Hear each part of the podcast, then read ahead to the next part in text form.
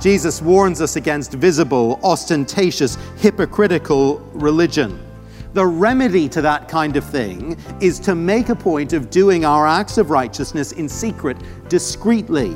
And the reason he gives us for doing that is this wonderful, this extraordinary prospect of the Father's reward. Welcome to Encounter the Truth with Jonathan Griffiths. I'm Steve Hiller. Today we begin a message called Invisible Religion.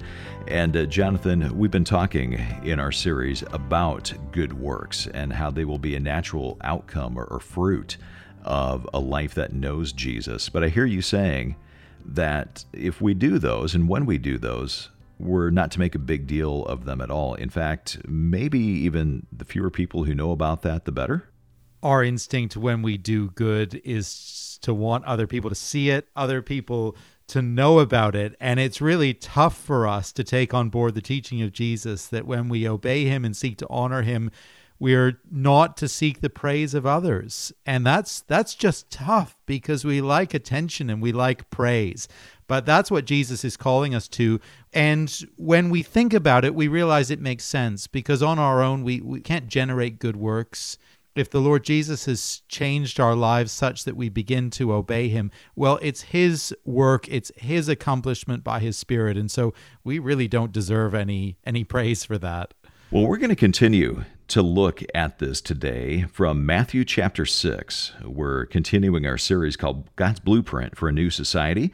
So I hope you will open your Bible and join us there as we begin our message. Here is Jonathan. You may be familiar with the incredible story dramatized by Hollywood a few years ago of Frank Abagnale, one of the most extraordinary con men who has ever lived. Between the ages of 15 and 21, Abagnale successfully passed himself off as a commercial airline pilot, a medical doctor, and a lawyer on one level, it's a highly entertaining story, but it's also actually quite frightening as well. As a pilot, Abagnale was entrusted with hundreds of lives on a plane that he didn't know how to control. As a medical doctor, he was responsible for care, urgent care, that he did not know how to give. And yet he managed to put on such a convincing show over so many months and years in so many different contexts, and he was completely undiscovered for a long time. Here in Matthew chapter 6, Jesus is at pains to highlight for us the danger of religious hypocrisy, the danger of acting it out without reality, of behaving religiously for the sake of impressing a watching crowd. In chapter 5, Jesus had been showing us what it looks like to live righteously as his saved people, as his kingdom people, as members of his new society. But having called us to live in this distinctive way in chapter 5, he now issues this warning at the beginning of chapter 6. Jesus knows the human heart very well. He understands us better than we understand ourselves. And he understands that as we latch on to this challenge to live as his kingdom people in chapter 5, this challenge to live out this righteousness, we're going to be tempted immediately to start looking over our shoulder just to check that there are people watching how very righteously we're living. And so he issues this clear warning, chapter 6 and verse 1. Be careful not to do your acts of righteousness, literally, be careful not to practice your righteousness before men, to be seen by them. If you do, he says, you will have no reward from your Father in heaven. Jesus warns us here against the danger, the hypocrisy of practicing religion just for show, of trying to be as visible as possible in our acts of righteousness. As he issues this warning to us, Jesus touches on three key spiritual practices giving, prayer, and fasting, which serve to illustrate and apply the warning and the principle. Now, we're going to come to those illustrations in a few moments, but we're going to begin with the heart of the warning itself Beware visible religion. Quite appropriately, the language Jesus uses here is the language of the stage, the language of theater. In verse 1, where he urges us not to do our acts of righteousness before people, to be seen by them, the word in the original translated to be seen by them is the Greek word theathenai. We get our word theater from it. And the idea is to be gazed upon by an audience as we act on stage. And similarly, when Jesus warns us in verse 2 not to announce our giving as the hypocrites do, well, the Greek word behind hypocrites is the word that also means actor. Someone who's putting on a show, someone who's faking it. And Jesus' point here is that it's all too easy for our acts of righteousness to be done for show, but not really for the Lord. That's what so many were doing in Jesus' day. That's what he observed all around him.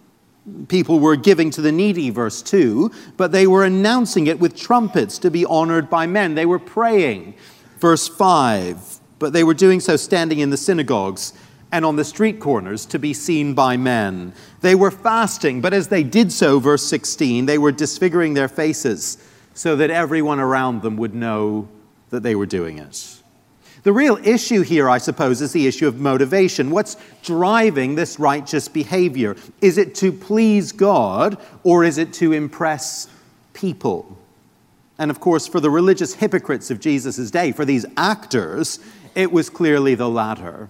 Now, in addressing this question of motivation and offering us his remedy, you might think that Jesus would kind of sit us down and talk to us about our hearts Search your heart, examine your heart, get your heart straight. That's what we would think Jesus would say to us.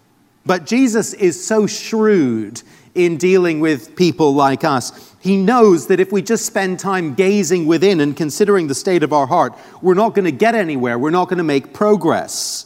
We're not terribly effective at performing spiritual heart surgery on ourselves. No, Jesus knows that the heart is the issue, but to get at the heart, he challenges us to address our behavior. We're going to see him do this again in Matthew. It's an immensely practical book. We need to deal with our actions if our heart is going to change. And so notice with me, his instructions for this change of heart are consistently practical. Verse 1 be careful not to do your acts of righteousness before men. So, verse 2, when you give to the needy, don't announce it with trumpets. Simply don't do it. But verse 3, don't let your left hand know what your right hand is doing. When you pray, verse 5, don't make a splash about it. But verse 6, go into your room, close the door. That's going to be your safeguard. And when you fast, verse 16, don't disfigure your face. But verse 17, Pour oil on your head, wash your face, look bright and fresh so that no one will notice. When warning us off the danger of being hypocrites, of being actors when it comes to practical religion and to spiritual disciplines, Jesus doesn't send us off for a time of introspection and self examination. He tells us simply to change our behavior, to avoid those behaviors that are going to be dangerous for us and that are going to be undermining to us. He tells us move out of the public spotlight intentionally and instead be carefully and intentionally private and discreet. Practice these disciplines, these acts of righteousness, in places and ways where they won't attract attention for attention's sake. That's the remedy, if you like, immensely practical. And having pointed us to the remedy for this hypocrisy, Jesus then sets out the reason for being careful about these things. And the reason is simply this. If we practice our righteousness for the sake of impressing other people, we will have no reward from our Father in heaven. Again, he states this point at the beginning and then repeats it three times. Verse 1 Be careful not to do your acts of righteousness before men to be seen by them. If you do, you will have no reward from your Father in heaven. When the religious hypocrites, when the actors do their giving to be seen by others around them, they receive their reward in the form of the praise and attention of their peers. When the hypocrites make a great show of their giving, verse 2, I tell you the truth, they have received their reward in full. When the hypocrites make a great show of their praying to be seen by men, verse 5, they have received their reward in full. When the hypocrites make a great show of their fasting to show men that they are fasting, verse 16, they have received their reward in full. That's what Jesus says. It's perhaps not what we expect. It seems a little bit surprising, but Jesus assumes that there will be a reward for what he calls acts of righteousness. There will be a reward for giving, for praying, for fasting. The question is not whether the reward will come, the question is from whom the reward will come. And here are the two options. There will either be a reward from the watching crowds, from other people who observe what we're doing, or there will be a reward from the Father. It's one or the other, and we get to choose. Which one do we want? The reward from the crowds will simply be their attention. They're noticing what we do. Perhaps if we're very believable and impressive in the way we do those things, perhaps our reward will even be their praise. On the other side, the second option is that we will receive a reward from our Heavenly Father. Now, perhaps disappointingly to us, this reward is not described or defined in any way here in the passage. We would love some further insight here, but it's simply not given. But it's a strange thought, and perhaps one that we actually struggle with a little bit. The idea that God would reward his people for their service, for our service of Him. We struggle with the idea because we know that we're saved by grace and through faith. We don't earn anything from God in terms of our salvation. How could we? And actually, the hard reality is that none of us deserve anything from God the Father. A former Archbishop of Canterbury, William Temple, once commented that the only thing we contribute to our salvation is the sin which made it necessary. And that's quite true. We come to God as morally bankrupt and guilty people, and we cast ourselves on His grace and on His mercy. So, the idea that God rewards people like us, people saved by grace, it's kind of absurd on one level. But as absurd as it may seem, this idea does crop up in the New Testament from time to time. The idea that the Lord looks on the life and the service of his people, the life and service which he has redeemed them for and then enabled by his Spirit, he looks on that and he chooses in his abundant generosity, somehow, in some way, to reward us. Now, why is that idea here and why does Jesus speak about it? You're listening to Encounter the Truth with Jonathan Griffiths and a message called Invisible Religion, part of our series on the Sermon on the Mount called God's Blueprint for New Society. Taking a look today at Matthew 6, the first 18 verses there. And we're going to get back to this message in just a moment, so I hope you'll stay with us. If you ever miss a program, come and listen online. Our website is encounterthetruth.org. There you can stream the broadcast or download an MP3 for free. You can also listen if you have the Encounter the Truth app. That's free, and you're going to find that at your app store. Or again, our website, encounterthetruth.org. Back to the message. Here's Jonathan. Well, apart from highlighting the sheer generosity and the sheer kindness of God, Jesus wants us to be properly motivated in the Christian life. Rather than care about the empty praise and attention of others, Jesus wants us to care about what God thinks of us. And the fact that God the Father stands ready and eager even to reward his children for their service of him, it tells us that he cares a great deal how we live the Christian life. It reminds us that God has saved us for service. He has redeemed us that we might live a new kind of life, a life of fruitful service a life that will bring him glory. And he cares about that. He's watching, he's interested, and he even, in his generosity, has reward set aside for his faithful and fruitful servants. Jesus warns us against visible, ostentatious, hypocritical religion. The remedy to that kind of thing is to make a point of doing our acts of righteousness in secret, discreetly, and the reason he gives us for doing that is this wonderful, this extraordinary prospect of the Father's reward. Now, that's the big picture here, that's the big principle. We'll get into the specifics of Jesus' three key illustrations in a moment. But before we get into those giving, praying, fasting, let me just pause to ask each one of us where and how are you and I most in danger of practicing our righteousness to win the praise of others? Where are we most in danger of religious hypocrisy, of putting on an act? Maybe it's in one of the areas that Jesus highlights here giving, praying, fasting. But maybe it's somewhere else.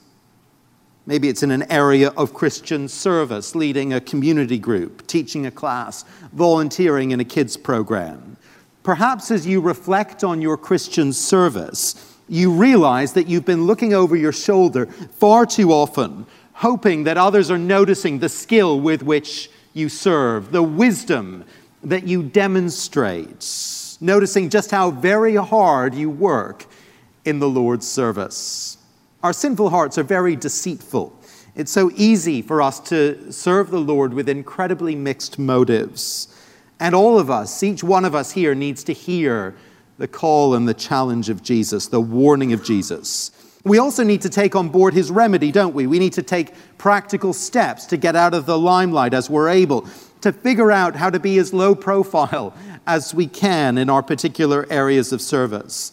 Rather than inventing subtle ways of being noticed, we need to consider carefully how can we be discreet. Consider how best to stay out of the spotlight and avoid drawing attention for attention's sake. And where our acts of righteousness are necessarily visible, well, we need to keep a close watch on ourselves, don't we? We need to keep a close watch on our motives. Whose opinion concerns us most? Whose reward do we ultimately seek? I was sad to read yesterday of the death of one of the world's leading mathematicians at the age of 40. Iranian born Miriam Mirzakhani was the first woman to win the prestigious Fields Medal in mathematics, the only woman so far. And she ultimately became a professor of mathematics at Stanford University in California. The president of Stanford University has published a very rich tribute to her yesterday. In his tribute, he writes that the young professor was a brilliant mathematical theorist and also a humble person who accepted honors only with the hope that it might encourage others to follow her path. I thought that was a very nice thing to say. I thought that was a wonderful tribute. And it struck me that in the realm of Christian service and ministry, it would be wonderful if similar things could be said of each of us that we're humble, that we're not interested in attention for ourselves and for attention's sake. But we know how easy it is, each one of us, to seek and enjoy the attention and the praise of others, and to do so even in our Christian service. And so, maybe one area you need to be thinking about, I need to be thinking about, is a particular area of Christian service. Or maybe for you, the danger zone is your study of Scripture and your theological, your biblical knowledge. Are you a student of God's Word because you love Him and you want to know Him? and you want to honor him?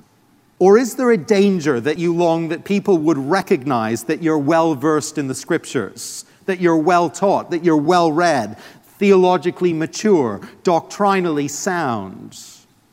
Perhaps for others here, the danger is to do with your parenting and your family life. Your house is a disciple making factory. You've just got it figured out, you've got it down. Your kids are learning, your kids are growing, they are flourishing spiritually. It's wonderful. But if you're honest, you kind of do hope that others might just notice what you've achieved. Talking about parenting with a friend, you casually mention over coffee at the end of the service, yeah, in our household, we aim to have a two hour family Bible time every evening. All the kids memorized 15,000 Bible verses by the time they started grade one. They're all signed up for Bible college now when they finish high school. And we've pre registered them to be career missionaries in sub Saharan Africa. As your friend encourages you to write a book on Christian parenting, you realize you enjoyed sharing that just a little bit too much. I wonder what's the potential area of danger for you. The area where you're tempted to practice your righteousness before others, longing for their praise. Jesus himself has three key practices that illustrate and apply this warning to us the practices of praying, of giving, and of fasting. And perhaps it's one of these that is your particular danger area. Well, let's look at each one of those in turn. The first illustration is that of giving. Jesus assumes that his followers will be generous givers. He begins this illustration by saying, verse 2, when you give to the needy, not if you give to the needy. And there's plenty in the New Testament that calls us to be generous, both when it comes to the needs of our brothers and sisters, practical needs, and more generally when it comes to the work of the gospel as well. But right away, Jesus highlights the danger of religious hypocrisy in this area. The hypocrites, the actors, those who give for the sake of the praise of others, they make a big song and dance about it. They announce their generosity with trumpets to be honored by those around them.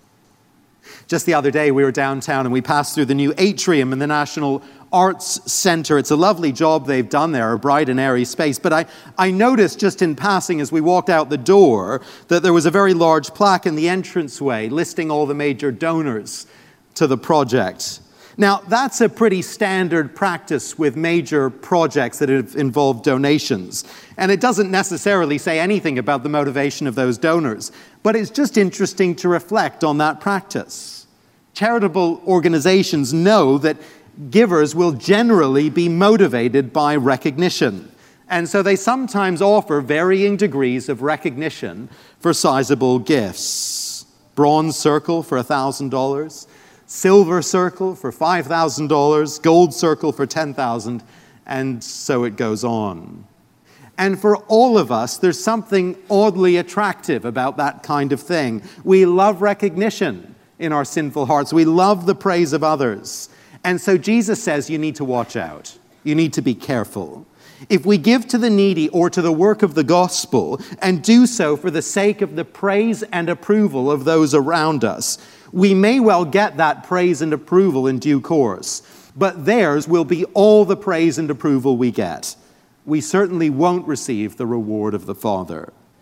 And so Jesus says, be very practical in your approach here, very practical in guarding against this. He tells us, verse 3, simply not to allow our left hand to know what our right hand is doing, so that our giving may be in secret. The best guard against wrong motives in giving, the best way to train ourselves to give for the right reason and not for the wrong reason, the best approach is to simply ensure that our giving is discreet and done in secret. Then there won't be temptation. The picture Jesus gives is vivid and it makes the point well. Don't let your left hand know what your right hand is doing. Be so discreet that even the hand that is not involved won't know what the hand that is involved is doing. Barely allow yourself even to notice, even to reflect upon what you've done. Don't allow yourself the opportunity to praise yourself, and certainly don't allow others to do it. Jesus assumes that we, his people, will be marked by generosity. He assumes that we're givers. That's built into the discussion. And so his challenge for us is simply this Are we being careful to ensure that we are discreet givers? What steps are you taking to ensure that your giving is kept quiet and not announced, not widely known? Well, we do have to pause the message right there, but we'll continue next time here on Encounter the Truth with Jonathan Griffiths. Our message is called Invisible Religion. And if you missed any part of today's broadcast, you can always listen online. Our website is encounterthetruth.org. Well, Encounter the Truth is a listener supported program. We depend on your generosity to bring you Jonathan's teaching each day. And as you give a gift of any amount this month, we want to send you not one, but two copies of Jonathan's book, Light of the World. It's taking a look at the first Christmas, seeing how those events can bring us the light and the life that we're all searching for. This book is our thank you gift to you for your financial support. Find out more, give online at encounterthetruth.org or when you call 1 833 99 Truth. That's 833 998 7884 or encounterthetruth.org. For Jonathan Griffiths, I'm Steve Hiller. Thanks for listening, and I hope you'll join us next time.